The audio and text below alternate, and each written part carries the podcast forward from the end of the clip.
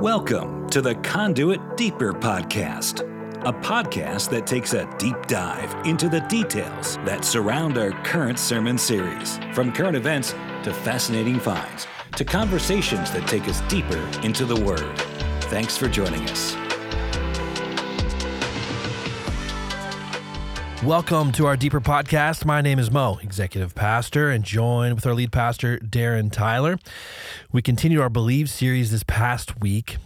You know, I looked back and we launched the Believe series, which is an exegetical study. Exegetical. Through the book of John. I had a procedure once. Well, that was that was a whole other thing. Proctologist, man, he exegeted. We started in August of twenty-two. And we are through through chapter twelve, because you launched chapter thirteen this week here in the month of May. And I think we are going to finish out the book of John by the end of the summer. That's fairly optimistic. By the end of July. So I think... Even based on that map that I sent over this morning, you still think that we're going to make it through in July? I think sometime in August we could potentially launch into a new sermon series. I feel like that's super optimistic. Yeah, well, I'm. I'm. This is actually something I'm working on. Optimism or delusion? They both lead me out of my pessimism, yeah. So I'll take it. Um, and so you started chapter thirteen this week, and um, first off, I mean, you started with a story about your feet. So I'm. I kind of want an update. Like, can we get a medical update on how your feet are doing? Um, you've over the past few years, you've you've you've gone through some different therapies, some different shoes, and there's a contingency of those listening, or at least among us here in our Conduit community, that have struggled with the plantar fasciitis. It seems to be an epidemic. I didn't even. So here's what I don't know: was it going on all around us, and it was just something only old people talked about? This is a really good question. I'm going to say probably yes, but then you, we've entered into an, a realm or an age range where we've discovered that this is a thing that was already existing. But nobody sends you memos. Like a heads up. Yeah, hey, just F Y I, yeah, there's coming a moment in your late forties where you're going to get out of bed. And your feet and your don't work. Feet are going to be very angry about it. Nobody told me that. I had no idea. So I limped around for, a, I don't know, long. I have this theory, you know, sometimes you, like, you walk it off. So eventually, you know, sometimes, right. you know, sometimes your car fixes itself. All the time. one hundred percent. So my body will do that randomly. Unfortunately, this wasn't fixing itself. And so I had, yeah, Hokas. And now I'm, um, once I started wearing those shoes, that, for the most part, took care of it. Like, I haven't had the early morning. Because it's like, uh, so what happens is, like, when you're asleep at night, the tendon, like, tightens up. Like a rubber band mm-hmm. just gets super tight. So when you step out of bed in the morning in your bare feet, it stretches out that tendon that's, like, all seized up and inflamed, and it just does not feel pleasant. It's yeah. shockingly painful. Is it on the top of your foot? Bottom. Bottom of your foot. Yeah, it's like right in the uh, the arch area uh-huh. of it. I'm not familiar with this yet. Well, give it time.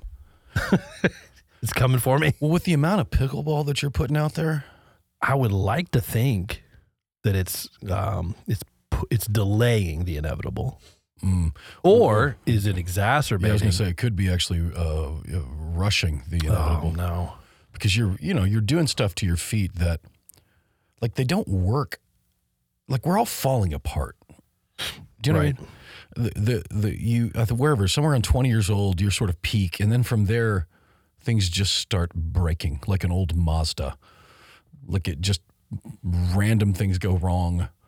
You got to fix it, stuff you didn't know. And some stuff you're like, you know what, I'm just going to have to live with that because it's not worth the time and the energy. You know, it's interesting you say that. I mean... I wasn't planning on going down this road, but it reminded me of the, um, there's a podcast that I listened to this past week with Mister Rogan, and uh, I don't know how to pronounce his name. He's the uh, the, the theoretical physicist, Michio Kaku. Michio, Michio, I can't say it either. Michio, Michio Kaku. he's like world famous, and I, I just wouldn't be able to pronounce his name. I don't even know that he knows how to pronounce it, to be honest. But what he was talking about was super interesting. He was talking about how, yes, we all have a life expect, expectancy, and how we all, all are falling apart. But he was saying, as a theoretical physicist who studies D N A, that it's essentially a, it's a, um, it's a, a bunch of D N A failures yep. compounded over time. Yeah, breaking down cells. And- our molecular structure through our D N A over fifty, sixty, seventy, eighty, ninety years. It's just compounded D N A failure because it just replicates and replicates, and the bad ones replicate. Mm-hmm.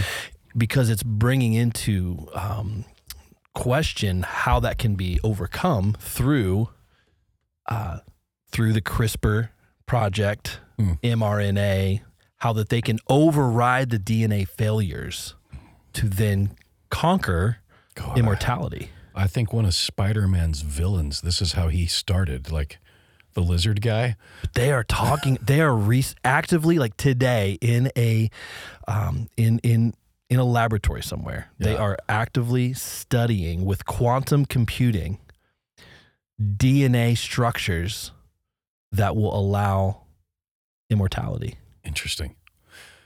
There's a there's literature that says that cancer has increased in our world, not necessarily because there's more cancer, but because we are living longer.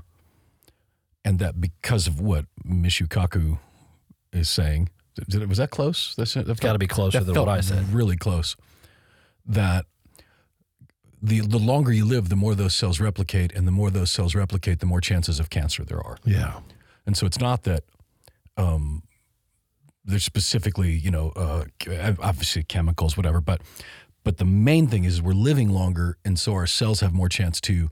And the point being that if if you live to be one hundred twenty years old, you would get cancer. You're guaranteed to get cancer. Like the longer you live, the, you're guaranteed, because at some point mm-hmm. your cells have replicated enough. Um, so to unring that bell, I mean, that is the Holy Grail. Oh, yes. That's what they are saying, that he was explaining that all of these nation states, these massive countries like the U S, China, mm-hmm. Russia, et cetera, are racing towards this technology using the, the, the whole podcast was around quantum computing. I don't know if you listened to it. It was out oh. last week, I think. Is it terrifying? Cause I, because if China beats us to this, yes. Oh, it's terrifying. You know what I mean? They could, they could create a, a, like a warrior race of superhuman. I mean, again, this sounds like Spider-Man, but now, look, I'm I'm talking out of my butt, so Michio Kaku might have dealt with this, but if if the strand, so the D N A is a, what, three billion letter long word, you know, we talked about that a few weeks ago, you know, which, by the way, it, very impressive, like Francis Collins, it, when he, you know, decoded it, whatever, that was impressive, even though his record on the vaccine is bull crap. But when you think about a th- something that's three billion letters long, like that's inc- incredible. But very limited, but with quantum computing. Very possible. Yeah. Now, am I right that quantum computing is no longer about chips, but atoms? Yes, it is computers. What the heck, man? Computer, the idea of a computer chip not being on a chip, but calcul- doing calculations existing on atoms. It's not... It's not even a um, uh, this idea that they're just wondering about. It exists. And is the point then that if there's a code, right, we talked about this, there's a code in D N A. Are they talking about hacking into the code of an atom? Or is the atom holding the information? The atom is the vehicle. They're using the atom as the vehicle to hold the data, to to do the computing on on atoms themselves. And he was explaining the difference between, you know, A I and quantum computing. And it was the most clear depiction of of what's really going on behind the scenes. That really, it, it helped. And you actually talked about it a little bit this morning. Uh, you had the opportunity to speak at uh, the Ramsey uh, Devo. Mm-hmm. And anyways, you kind of touched on this just about the chat G P T and, and, and A I, um, these language forms that ha- that are existing. Basically, those are, that it's a, that's a software problem to overcome. So it's just taking data that already exists through websites, through blogs, through databases. It's just combing all of that data and, and spitting something out that already exists. Hmm. That's a software. What he was explaining is that quantum computing is basically hardware. You have to think of it as that. The hardware okay. exists that makes sense. On atoms themselves. That's what quantum computing that, is. Okay, so that part, here's why that blows my mind. Um, an atom, at, at the core of what an atom is, is almost all empty space. Antimatter. It, it's at the core of an atom, the, where the nucleus and the electrons and the protons. Like if you were to blow it up to the size, and I'm going to get this wrong, it's easily Googleable. Google, Googleable. Easy for you to say. Michio Kaku be Google goggling. Um, but at the core of it, so you and I right now are actually empty space. Yeah. And so what keeps our hands from going through each other is gravity. Because at the core of our atoms, like I'm sitting on a chair right now that is actually empty space. And, and what it is, if you blow up an, an atom to the size, the, like the nucleus of an atom, and I'm going to say this, I think this is right, to the size of a basketball, that the uh, protons, right, electrons going around it, would be thirty miles away. Wow. Like it's a scale that is unimaginable to us. Here to Nashville. And...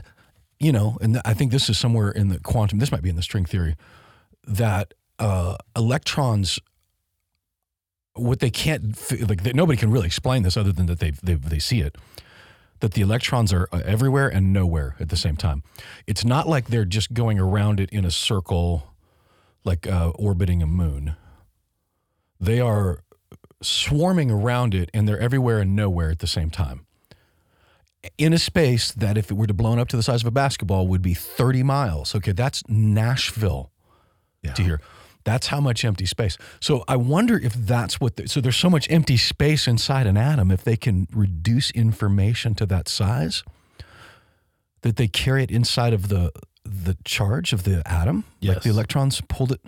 Yes. This is fascinating. And he's also the, uh, one of the, one of the quote unquote inventors of the string theory. Like this is yeah. partly his work. Yeah. Um, so he talks a lot about it, but his, what he was getting at is when the software intersects and lives on the hardware, just like a regular computer does now, right? We have hardware, then uh-huh. we install software. So when the, the software of an, an A I language model then is placed upon hardware of quantum computing is when we've got a massive problem. There's no looking back. He thinks it's one hundred years out. So that was comforting. Well, so that that is comforting because because in some ways you hear something like that and they just assume that we're going to figure it out. Mm-hmm. And then the other side is we also thought we would have flying cars by now. Man, I was dreaming of flying cars the other day. I got stuck in traffic in downtown Cincinnati. I was on a trip. And I was like, where are the flying cars? Like, why am I stuck here on the road in two thousand twenty-three staring at another vehicle when I could be flying? Look, in my childhood, we assumed we'd be flying by now. Right. Like, it wasn't a question. Like, everybody's going to have flying cars. The Jetsons proved that. Yeah. So I wonder if this quantum computing, because this sounds like the kind of thing that, you know, would be remarkable in theory and on paper, but creating, you know, putting this stuff inside of an atom, which atoms, which decay. True. Um, be like your hard drive crashing, but yeah. your, your atoms have decayed. I don't know how they pass information one to another, but. It's wild and it's worth the listen. Um, Michio Kaku. Yeah. The point, point being, all of this is kind of happening in the background, but it's, there is a, there is, um, you know, the Blurry Boys, uh, our Blurry podcast friends, uh, Luke and Nate talk about this a lot, um, about the D N A wars that are going on. Mm. Um, It's in the amount of study, the amount of money, the amount of computing that is dedicated towards D N A restructuring to achieve immortality and longevity is is fascinating. It speaks to the human condition. It speaks of the days of Noah. It really does. And um, there's a, there's a little bit of that kind of in in what you were starting to kind of get into with this story of of the disciples and Jesus washing their feet, Judas, the betrayal. We all know the story. It's like, you know, we, we've read through the, we've all read through the Bible. We know how this goes. But when you take it verse by verse and chapter by chapter, um, some new things start to maybe pop up or emerge, and you start to understand it more deeply. But one of the things that you touched on was um, just this idea of of evil kind of in all of us. Mm-hmm. Um, and you referenced very specifically, though, um, this book, Eichmann in Jerusalem. Mm-hmm. Hannah Arendt. What's the uh, what's the context for that? Well, the context from it is nineteen fifty-one, give or take. She wrote uh, a, a book about totalitarianism in general. Uh, coming out of World War Two, she's Jewish. She was of German descent, but Jewish. And so she writes this uh, book on totalitarianism, um, based, you know, Stalin, Lenin, Hitler, all the, you know, all the big ticket items. But fast forward ten years, and Adolf Eichmann, who had escaped to Argentina, was arrested and brought to stand trial in Jerusalem. And so she spent six weeks covering that trial Uh, for the New Yorker, with the idea that it would be a paper, but it later became a book called Eichmann in uh, Jerusalem. And her statement was, this is summing it up, that she's expecting to go into this courtroom and see this monster, you know? Yeah. Like, Uh, a, a, a villain from an Avengers movie, right? You know, with a, a red face and a yeah, she, Hannibal she Lecter of, type. Yeah, yeah, like some Chianti in your kidneys. Yeah, I mean, you know, um, uh, and she said in the book that what struck her the most was how terrifyingly, terribly, or like ordinary he was. Yeah, a in her words, a balding, slumping, old man, and that's the guy that was responsible for killing millions and millions of Jews. And so, you know, her book, Eichmann in Jerusalem, The Banality of Evil is the subtitle of it, and banality just simply means ordinary, that evil is just a normal thing, a normal part of the world.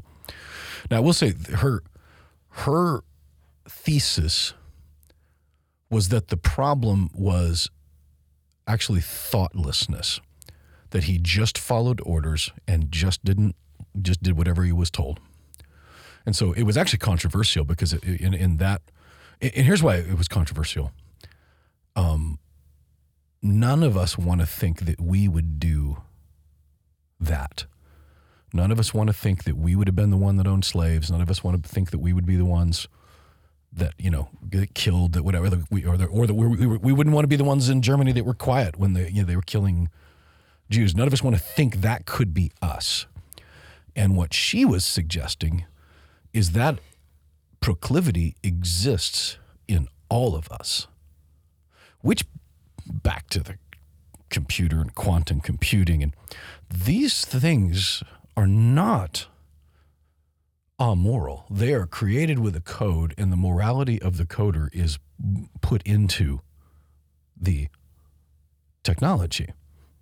So if it's learning, it's only going to, quote unquote, learn what the coders have told it to learn, which is what makes it so, you know, particularly dangerous, is that a flawed, immoral, you know, banal, evil coder, me or whatever, is going to try to put my morality into the code. And the unforeseen consequences of that are absolutely unimaginable. Well, yeah, it's it's hum, humanity is sinful. We're we have a sinful nature, mm-hmm. and there's no escaping it. No, and and I you know I appreciate when I hear, and you hear it on Rogan a lot. You hear it, you know, Bill Maher, whatever. It's separating the good people from the bad people, and of course we're always the good people, and they're always the bad people. Uh, it's part of why tribalism is what it is, because, you know, the, Hitler didn't, you know, you know, Doctor Evil, you know, uh, Mike Myers, like, that's not how dictators and evil, whatever, they actually think they're doing something right. Like, they are doing it in the name, whether it's Che Guevara, Castro, Hugo Chavez, I mean, they all believed that they were doing something to help their people. And the way that they did it would be with killing and massacring anybody that got in their way and doing what was good. It's wrapped in virtue. It's evil with a uh, with a virtuous mask on. And back to Judas, that's, we don't know his utter motivation other than he was taking money from Jesus.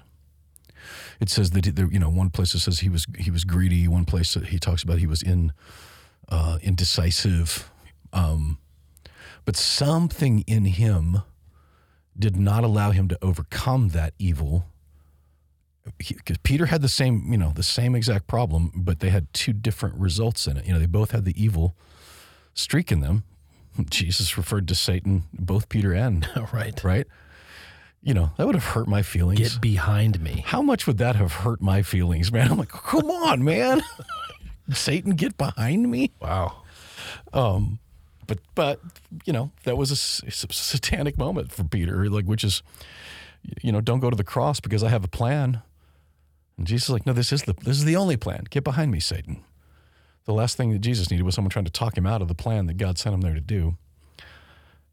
You know, Judas, on the other hand, didn't understand the plan and, you know, handed him over for thirty pieces of silver. Like, it's insane.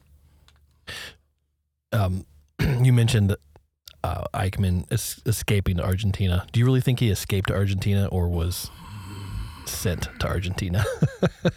That's a whole other podcast, probably. Well, to my knowledge, he was not one of the engineers. Okay. One of the coders or whatever. He was... medical guy. Oh.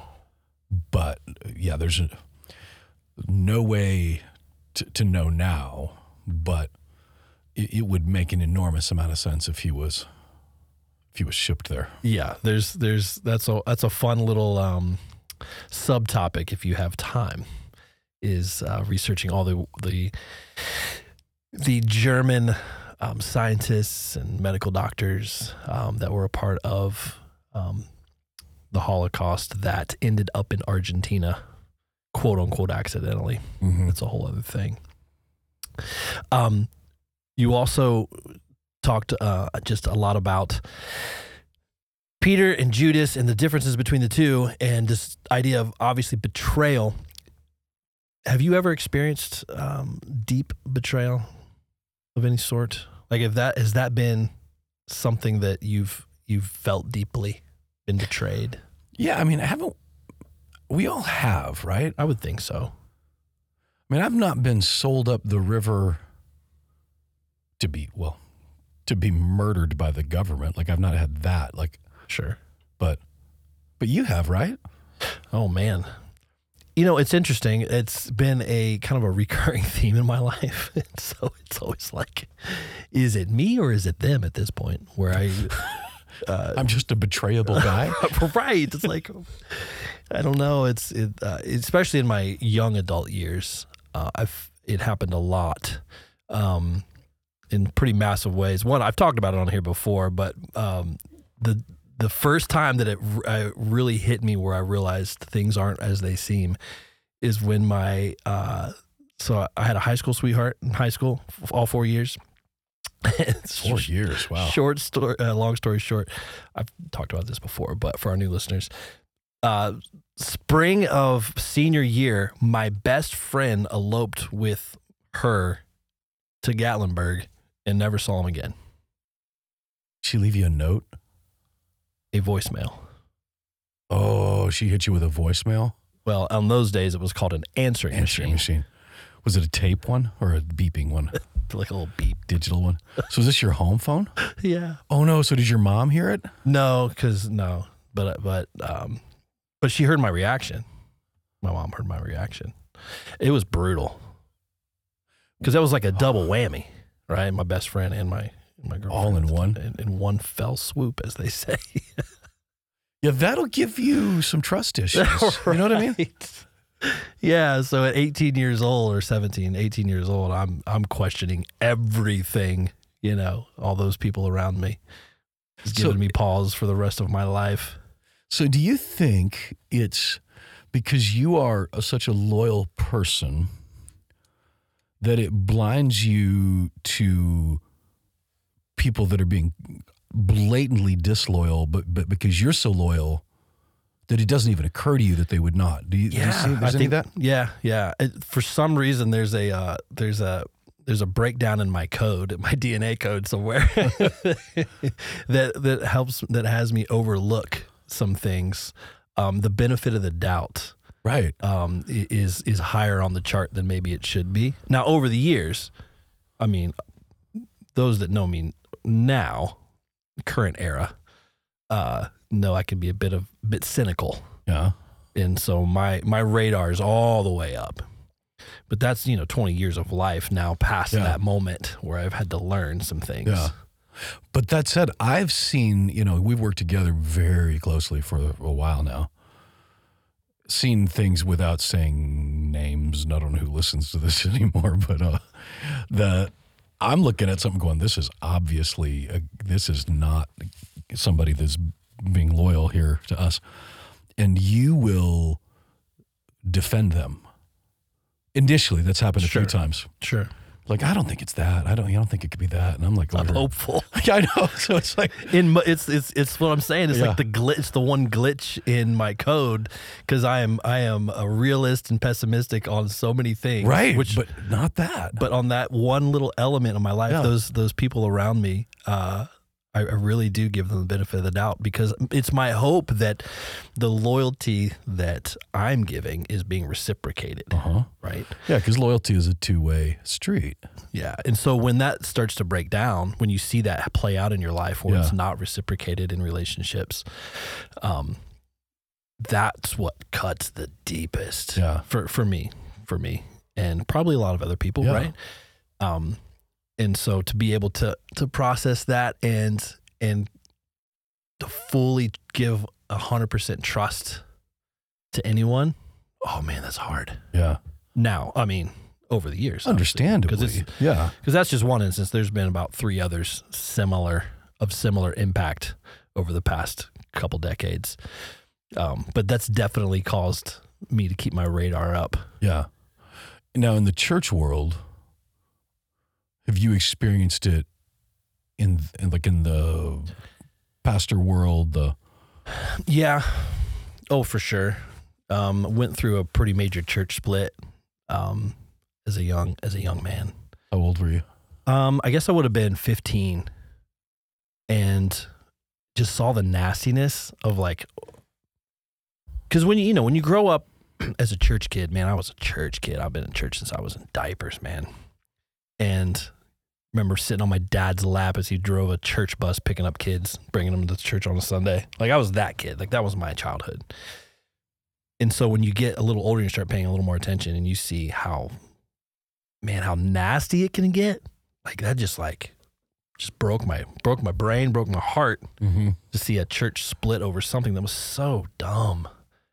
I remember part of the church split was literally about. It was, some, it was like design issues in the building. Like they were For changing real? Like the carpet and the pews and in the lighting. Caleb's over there wrinkling like someone just farted, but it's like this. Like it was like a whole thing. Like yeah. they had a committee and somebody wanted this color and another person wanted that color, and it became this infighting thing. And the next thing you know, it's like oh, the whole thing comes unraveled. So that was my first glimpse into, okay. fifteen. Okay, so things aren't maybe as, as tight-knit as I thought they were, you yeah. know. Um, and then again at eighteen. And I mean, there's been multiple other instances. But the fact of the matter is this, this feeling of betrayal, thinking through, you know, how, how Jesus responded to that and how we are to respond to that. Yeah. Yeah. The thing that really stood out to me as I was, I don't know, processing this thinking, they had the best possible quote unquote church experience, you know, right. Right. The stuff that they were taking in, the, you know, the teaching, the, the discipleship, the, you know, the front row seat to Jesus. And then at the same time, like the ministry opportunities, when Jesus anointed the disciples to go out and cast out demons and pray for the sick, he sent Judas. He was there. Yeah. So he had this incredible, perfect, quote unquote, church experience. Mm-hmm. But the problem is, is that there's people involved. And so there's gonna be that. It's just the way it is. You know, I've personally have felt, I don't know, lucky or uh, I've never actually been in a church split situation before. And Shannon and I, same. We've been in church our entire lives and have not experienced that, like the, like we're fighting and, you know, we're flipping a coin for who gets the building or, you know, who's leaving, who's staying. Um, so we've never experienced that. We've experienced, just like everybody, you know, the, uh, the, the, the hurt, the, you know, and I hate, betrayal is a strong word for what I experienced because it, Uh, it, it was more that there was a, you know, there were just there was a couple of leaders at this church that they, you know, they were hurt themselves and they were operating from insecurity. And, you know, so when, when you do that, you know, everything is heightened. And so, you know, th- there's, I, I don't look back at that as a, a, a, a giant um, betrayal. Now, that said, I think my wife would actually have a whole different version of that um, because I'm so pragmatic. Like the last Sunday we were at this church, we were, we we helped start this church, and you know, and I did everything because I'd been around there long enough. Whenever someone left, I would hear the well, he did it on a Monday, and I, I'm always tired on a Monday, or he, they did it on a Friday, and that's like that's sermon day, or Wednesday is a we got Wednesday night. So like so, the only day really that I could find that he never complained about someone leaving the church was Thursday. So I set it up for Thursday. It's a true story. I tried to do everything I knew to do.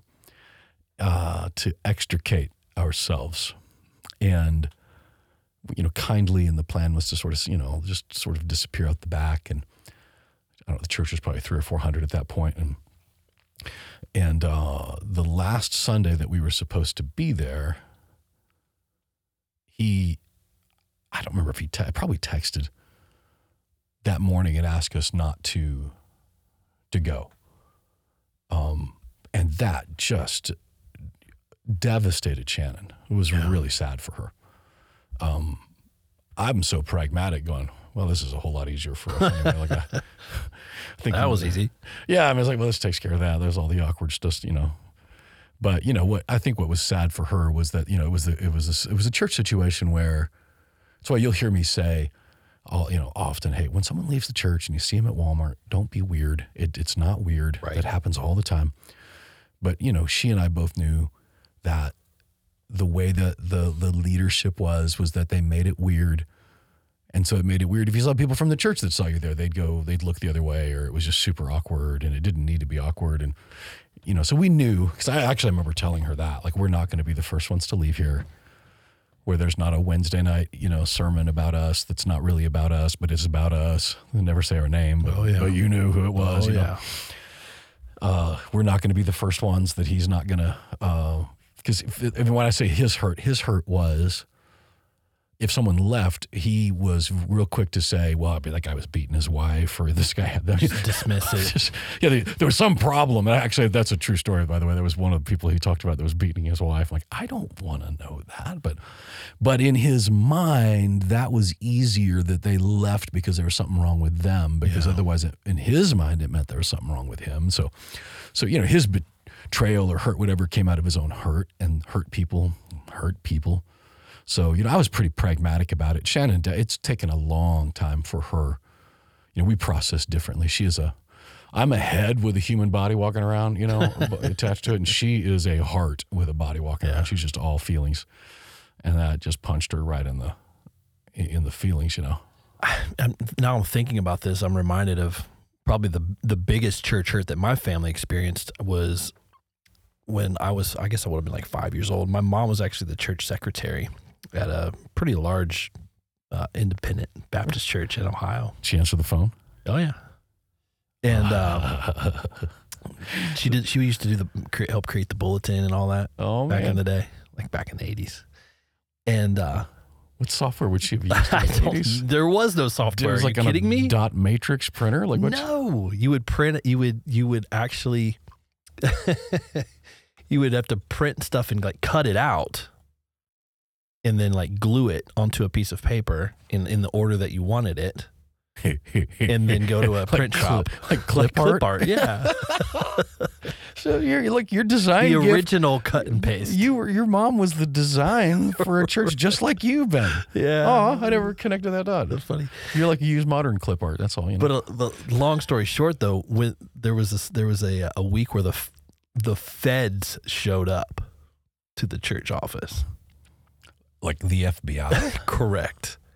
And long story short, the pastor at that time had been embezzling millions of dollars. He got extradited back to Texas where he was from because he had been doing it at a church here and there, and lit, went to prison for the rest of his life and died in prison. And so that's, that story in and of itself put, uh, you know, caused quite the... hurt for my for my folks. Didn't I would bet it did, because it would have been right under her nose. Yeah. Oh, it was brutal. Brutal. Was he, what was he doing? Taking cash out of the envelopes? What was he doing? Yeah, I, I, I literally don't know. I was I was too young to to know the details of it, but it over it was over like seven or eight years was millions of dollars. Did he have like a nice car? Did anybody? Like- oh yeah, oh yeah. I mean, he looked the part, man. It was like had the suits and the car and the. See, the hair. Here's the thing, man. We like all the stereotypes. We charismatics, we got on the news all the time for that kind of stuff. But what I've come to learn later is that the Baptists were all doing it. They just didn't get on the news. They were right. they were smart enough not to buy a jet, at least I guess. So they never got on the news for it. But but that was like a shockwave. Yeah, that would within our, our household. Yeah, um, and I, I would I would think that they still have a lot of feelings around that. I would think so. Yeah. Especially because she was working with him every day. Yeah. Wow. Yeah. Millions of dollars? Crazy. And, you know, and those those kinds of stories aren't, you know, those aren't isolated stories. I mean, unfortunately, that's that's happened a lot uh, over the years, and the abuse of power, you know, and um, those types of things and those situations, no accountability. Yeah. We hear that over and over and over again. Um Which is why I'm yeah. thankful for, um, I'm thankful for how we have our, our church set up, our team, and our our board.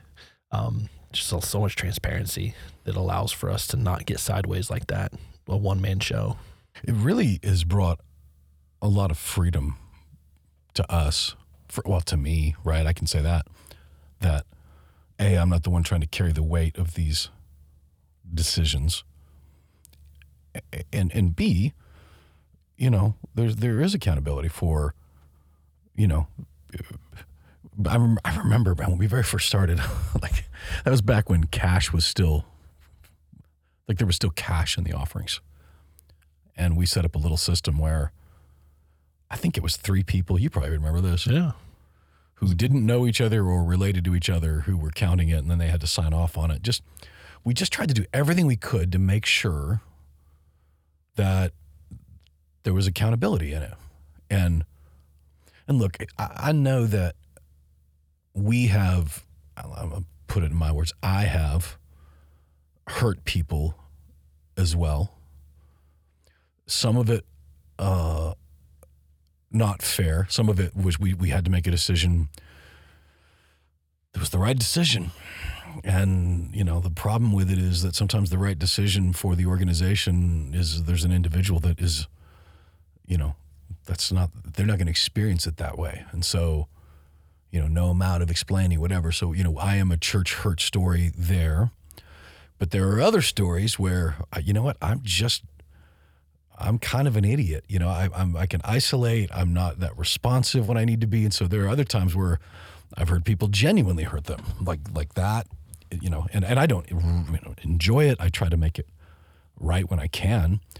You know, there are a, a couple of folks out there that, um, you know, I have actually tried to reach out to, you know, a few times over the years and have just been unable to reach them. And I, and I will continue, you know, as much as possible. You know, that's what the Roman says, as much as possible, as much as it depends on you, live at peace, right, with each other. So, you know, what, what, as much as it's possible for us. And and I guess that what I really wanted to bring home from John is that we are all going to experience hurting somebody and being hurt by somebody. Yeah. It's just the way it is. And the alternative is to live in isolation and alone and not trusting anybody. And that is a terrible way to live. It's not, it's not only not godly, it's just not healthy. So this is it. This is the Genesis three world. You're going to either live alone and cynical and, you know, uh, and lonely and sad, or you're going to take risks and you're going to get hurt sometimes and you're going to hurt other people. But that's the, the payoff, the risk for the reward is, is just infinitely better. Well, yeah, because my, my little high school sweetheart that betrayed me with my best friend, I had the opportunity to make a decision, right? Like I could just wallow in that for the rest of my life and, you know, be some lonely old man on the corner, mm-hmm. get off my lawn guy, which I actually kind of still am, but um, a little, little bit. Um, But it also forced me to, to, you know, make new relationships and meet new people. And that's how I met my wife. Yep. We've been together twenty-five years, and it's the best thing that's ever happened to me. I mean, I can't even describe how amazing my wife is. And, I mean, that would have never happened if the, the, the first thing had never happened. Right. So, um, so yeah, it's, it's, it's... It's, you can't you can't live as a victim. You've got to overcome. You have to process and, and work it out with those around you and push through and do the work. Um, but you can't stay there. You got to push towards victory and live as a victor um, with the strength that, that we can only get with the Holy Spirit in our mm-hmm. lives to lead us and guide us. Yeah. And, you know, dealing with life on life's terms until the, you know, until heaven, until the other side. Again, if Jesus is small group, didn't have controversy in it, and, you know, right. then how could we expect that ours wouldn't, you know? And, you're right. His little small group got got a little sideways, didn't it? Uh-huh. And then it continued, right? I mean, you look at the book of Acts and, you know, golly, they were, you know, Peter and Paul are fighting each other. Paul and Barnabas are fighting each other. Like, it's just, life is messy. Life is, because it's full of humans who are messy people. And, you know, back to Hannah Arendt, it's, from a Jewish perspective, but it's a very biblical Romans one idea that inside of us is the line of good and evil, and we have the proclivity towards that. And, you know, I need the same grace that uh, you need. You know, we all need it together. And it's, you know, what I love is to watch how Jesus responded, which was, you know, he started with washing their feet. Yeah. Pretty awesome, you know? Um, and I I don't think that's necessarily the uh, edict that we now are supposed to wash each, literally wash each other's feet. Stay away from my feet, F Y I. Just don't touch them. But that Jesus washed our feet, right? Because that means, you know, he did it for me, he did it for Judas, he did it for all of us. And so we can love each other with the love that Christ loved us with, because he washed my dirty feet. Surely I can give some patience for Judas's dirty feet. What do you think it felt like to be the thirteenth disciple? The Judas replacement. Matthias. Wasn't that his name? Mm-hmm. He was never heard of again. Right. They cast lots. I don't think he was supposed to be. Yeah. I think Paul was supposed to be. Ooh, ooh. I've never heard this take. Yeah, not surprising. Uh, yeah, when you read that, and I'm pulling from my memory banks here, but they cast lots. There was no thus saith the Lord, go choose a, uh, Judas's replacement. They just did what, well, this is probably what we need to do. And then they cast lots for it. And, right. Yeah. Right. Matthias. And uh, the first and last time he's mentioned in the book of Acts or anywhere else in the Bible. That is so interesting. Right. It's interesting. There's so much of it that is interesting, N- including they cast lots, like they rolled the dice. Like, yeah. Uh, just picked a, pick a number between yeah. one and ten. All right. Yeah. We're drawing straws for the next disciple. Yeah. It's a fascinating thought that it, I, I, that's conjecture on my part. There's nothing in the text that says it.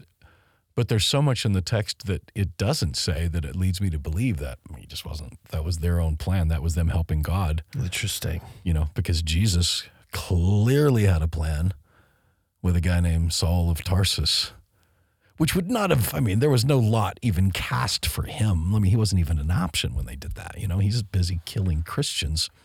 But, you know, oftentimes in our walk with Jesus, we rush ahead of him. We see We see the need, and so we decide we're going to fix it and help God.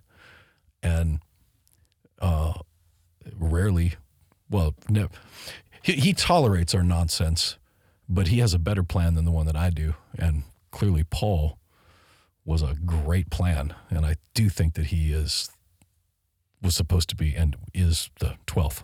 Oh, wow, hot take. On Sunday, we also had our good friend Matt Hammitt um, sing a song that he wrote that was released this week um, called Church Hurt. And uh, Matt is part of our, our church fellowship. And the former and founder, uh, former lead singer and founder of the band Sanctus Real. Do you know where Sanctus Real started? Like what city they're from? Columbus. Toledo, Ohio. And wait, they were from Toledo? Yes, sir. You don't remember this? No, I thought, I don't know why I thought Columbus. Another Ohioan has entered the chat here at Conduit. Which, Toledo is like the poor man's Detroit.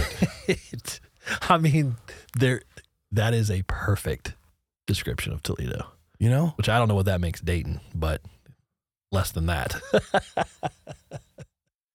So we we we grew up and uh, like two hours from each other. And I remember Sanctus Real when they were playing uh, some summer festivals with my band back in the day. You playing in the band? No, not in his band. I had a band. Yeah, he had a but band. But your band was playing. And we were playing festivals with each other. Were they called Sanctus Real then? They were. Do we know what that name means? Um, yes, it's Latin. Um, oh, goodness. I'll have to pull it up. I used to know this off the top of my head, but I don't remember anymore. Latin for a Toledo band? Right, yeah. I mean, they got they got real... Uh, they must have been going through the like the dictionary looking for names. But I've known I've known Sanctus and, and uh, that band and, and Matt for a long time. And to, to have us both here in Nashville now is pretty cool. Here at Conduit is, is even better. Um, but, yeah, he just released this this song called Church Hurt. Um, doing his his solo work, and it's fantastic. It's really good, and he just released a um, a devotional, kind of along with it, a seven day devotional that was co-written with our missions pastor, Mister Eric Newberry.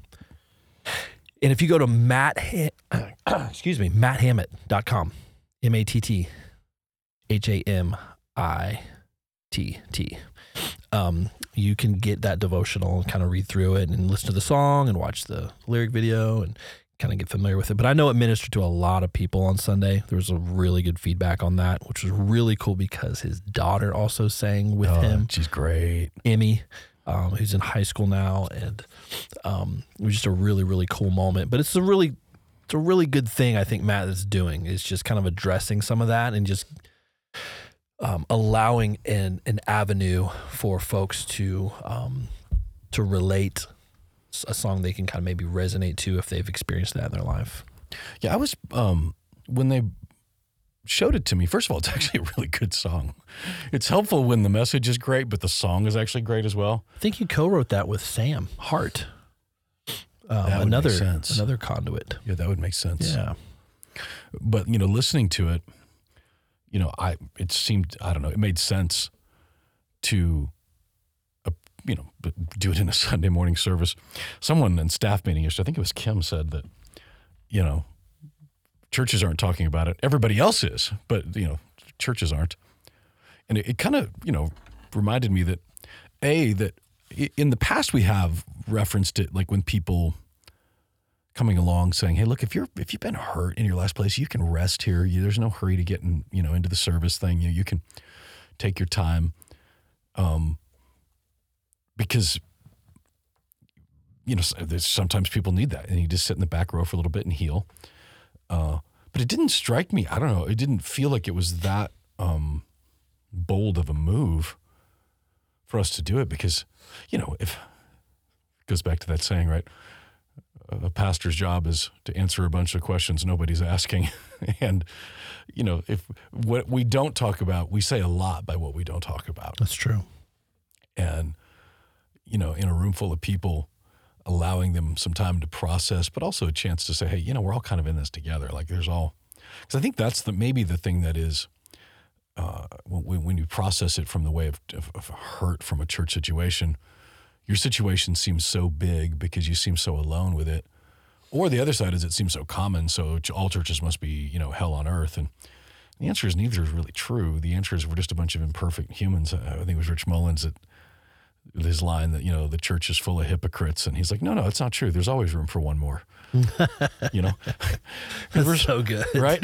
We're all hypocrites. Like, that's the thing. It's not, there isn't, you're good and I'm bad. We're all, you know, on this level playing field in front of the cross. And it means, you know, sometimes there's boundaries in place. And if you've got somebody that is, that continues to hurt you and continues, you know, I'm not saying that you stick around. That's not at all it, but you can't walk away from that and carry the hurt with you for the rest of your life and build your identity around it, because it's just a miserable, sad, and cynical way to live, and yeah. It's not good for you. It's not good for your family. It's not good for your, your marriage. You know, giving it to Jesus. You know, I'm happy that what happened with Shannon and I happened before the uh, the blog movement and the church too and all that, because I think we would have been tempted to, you know, blog about it and bash and badmouth, and it's not healthy for the church. It's not healthy for the people that are experiencing it, and especially for the people that are living in it, you know, camping out in it. That's really good, man. We've we've covered a lot of territory today. I think squandered another hour. I think one of the uh, this is a kind of a, it's a quick funny story we'll end on. In growing up in Ohio, we didn't have Chick-fil-A until, man, probably like early two thousands. So, I, I mean, I grew up without the idea of, of a Chick-fil-A. But you were surrounded by White Castle, though. Yes. Nasty. Yes, we did not frequent the, the White Castle. But so when we moved to Tennessee, we were noticing all the Chick-fil-A's, which was very encouraging. But, man, did I feel a deep sense of betrayal when I learned that they were closed on Sundays. I didn't know that was a thing. I didn't know that was a thing until I moved here, and, and you know, I try to go to a Chick-fil-A on a Sunday and they're closed. Deep betrayal. Very deep. Which turned into respect. I respect it now. And it's I appreciate still, it. But it still hurts a little bit. It does, because the options are so slim on a Sunday when you're trying to get some, just a quick bite. That's just because you've never been to a Popeyes. Well, they there there isn't any around here. I know. You got to look. The one in Spring Hill closed, by the way. So I don't know how good it is. It's just here's the thing: there's too many white people. That is true. That's the thing. I actually know the manager of that store. Uh, he was my next door neighbor um, back in Spring Hill, Roosevelt. Amazing man, um, incredible black man. Just his family's awesome. Believer, love him to death. And he was telling me the same thing. He's like, brother, there's not enough of us here. It's true, bro. And here's the thing. Oh, this he, is, he was so candid about it. I loved it. Right? And I know I'm not allowed to say this now or whatever, so cancel me. I don't care. But, man, black people know what they're doing. Okay, With when the, it comes to shoes. Mm, kitchen. Comes to cars. And then when it comes to chicken, they know what they're doing. Like, yeah. The Popeyes is killer. Man, I feel like I missed it. Oh, yeah, I mean, you got to go. You know, you got to go to a part of town that you don't. I wouldn't. You, they don't. You know, they're not normally here. I'm not normally there. But, but man, worth the drive. You see a Popeyes on a on a interstate. Uh, make it happen. You got to make it happen. Now you're, you know, you'll be a, you got to keep your head on a swivel when you're getting gas, because it's, it's a little spicy. Like the the chicken's uh, actually spicy. Yeah, that's what you like. Yeah, but but it's not. It doesn't hurt you.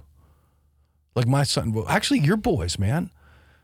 When when they helped me move, I uh, ordered them a bucket of chicken, and I mean, those boys ate the bucket. I'm not surprised. I don't know how many. I don't know how many pieces come in a bucket. It feels like there's at least a chicken, if not two chickens, in there. Right. And there was nothing but bones when they got done with that. At they the time, the two teenage boys devoured it. Hammered it. Yeah, and they I were like, my it. gosh, this is so good. This is amazing. It. So, yeah. Well, John chapter thirteen's the this idea, this story of of betrayal and, and, and love, really, that Jesus showed. Um, so much there. If you missed the teaching, go back and listen to it. If you get a chance, just scroll back here in this podcast. Listen to the teaching from Sunday. Um And then also, if you if you do want to learn more about this this song that we just referenced, the the, the devotional that's been released, Matt Hammitt dot com, M A T T H A M M I T T dot com, Matt Hammitt dot com. Um, search there for the download, for the song, and just to encourage our brother Matt for, for the work that he's done around that, and, and Eric Newberry to help kind of write that, that piece as well. It's really, really cool. Any and all information that you could possibly want to know about our church, Conduit Church dot com.